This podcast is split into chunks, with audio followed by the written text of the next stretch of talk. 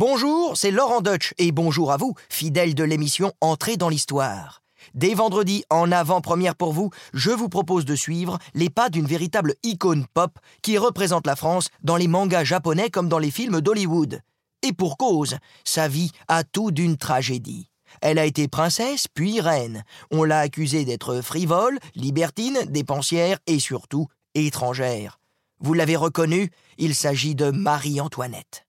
Dans cet épisode, on va aussi plonger dans l'intimité de Marie-Antoinette, découvrir si elle était vraiment cette nymphomane insatiable que les pamphlets ont fait d'elle, si elle a voulu ruiner et trahir la France, ou si elle a seulement tenté d'être une femme, heureuse et aimée de son peuple, de ses amis et surtout du beau Suédois Axel de Fersen.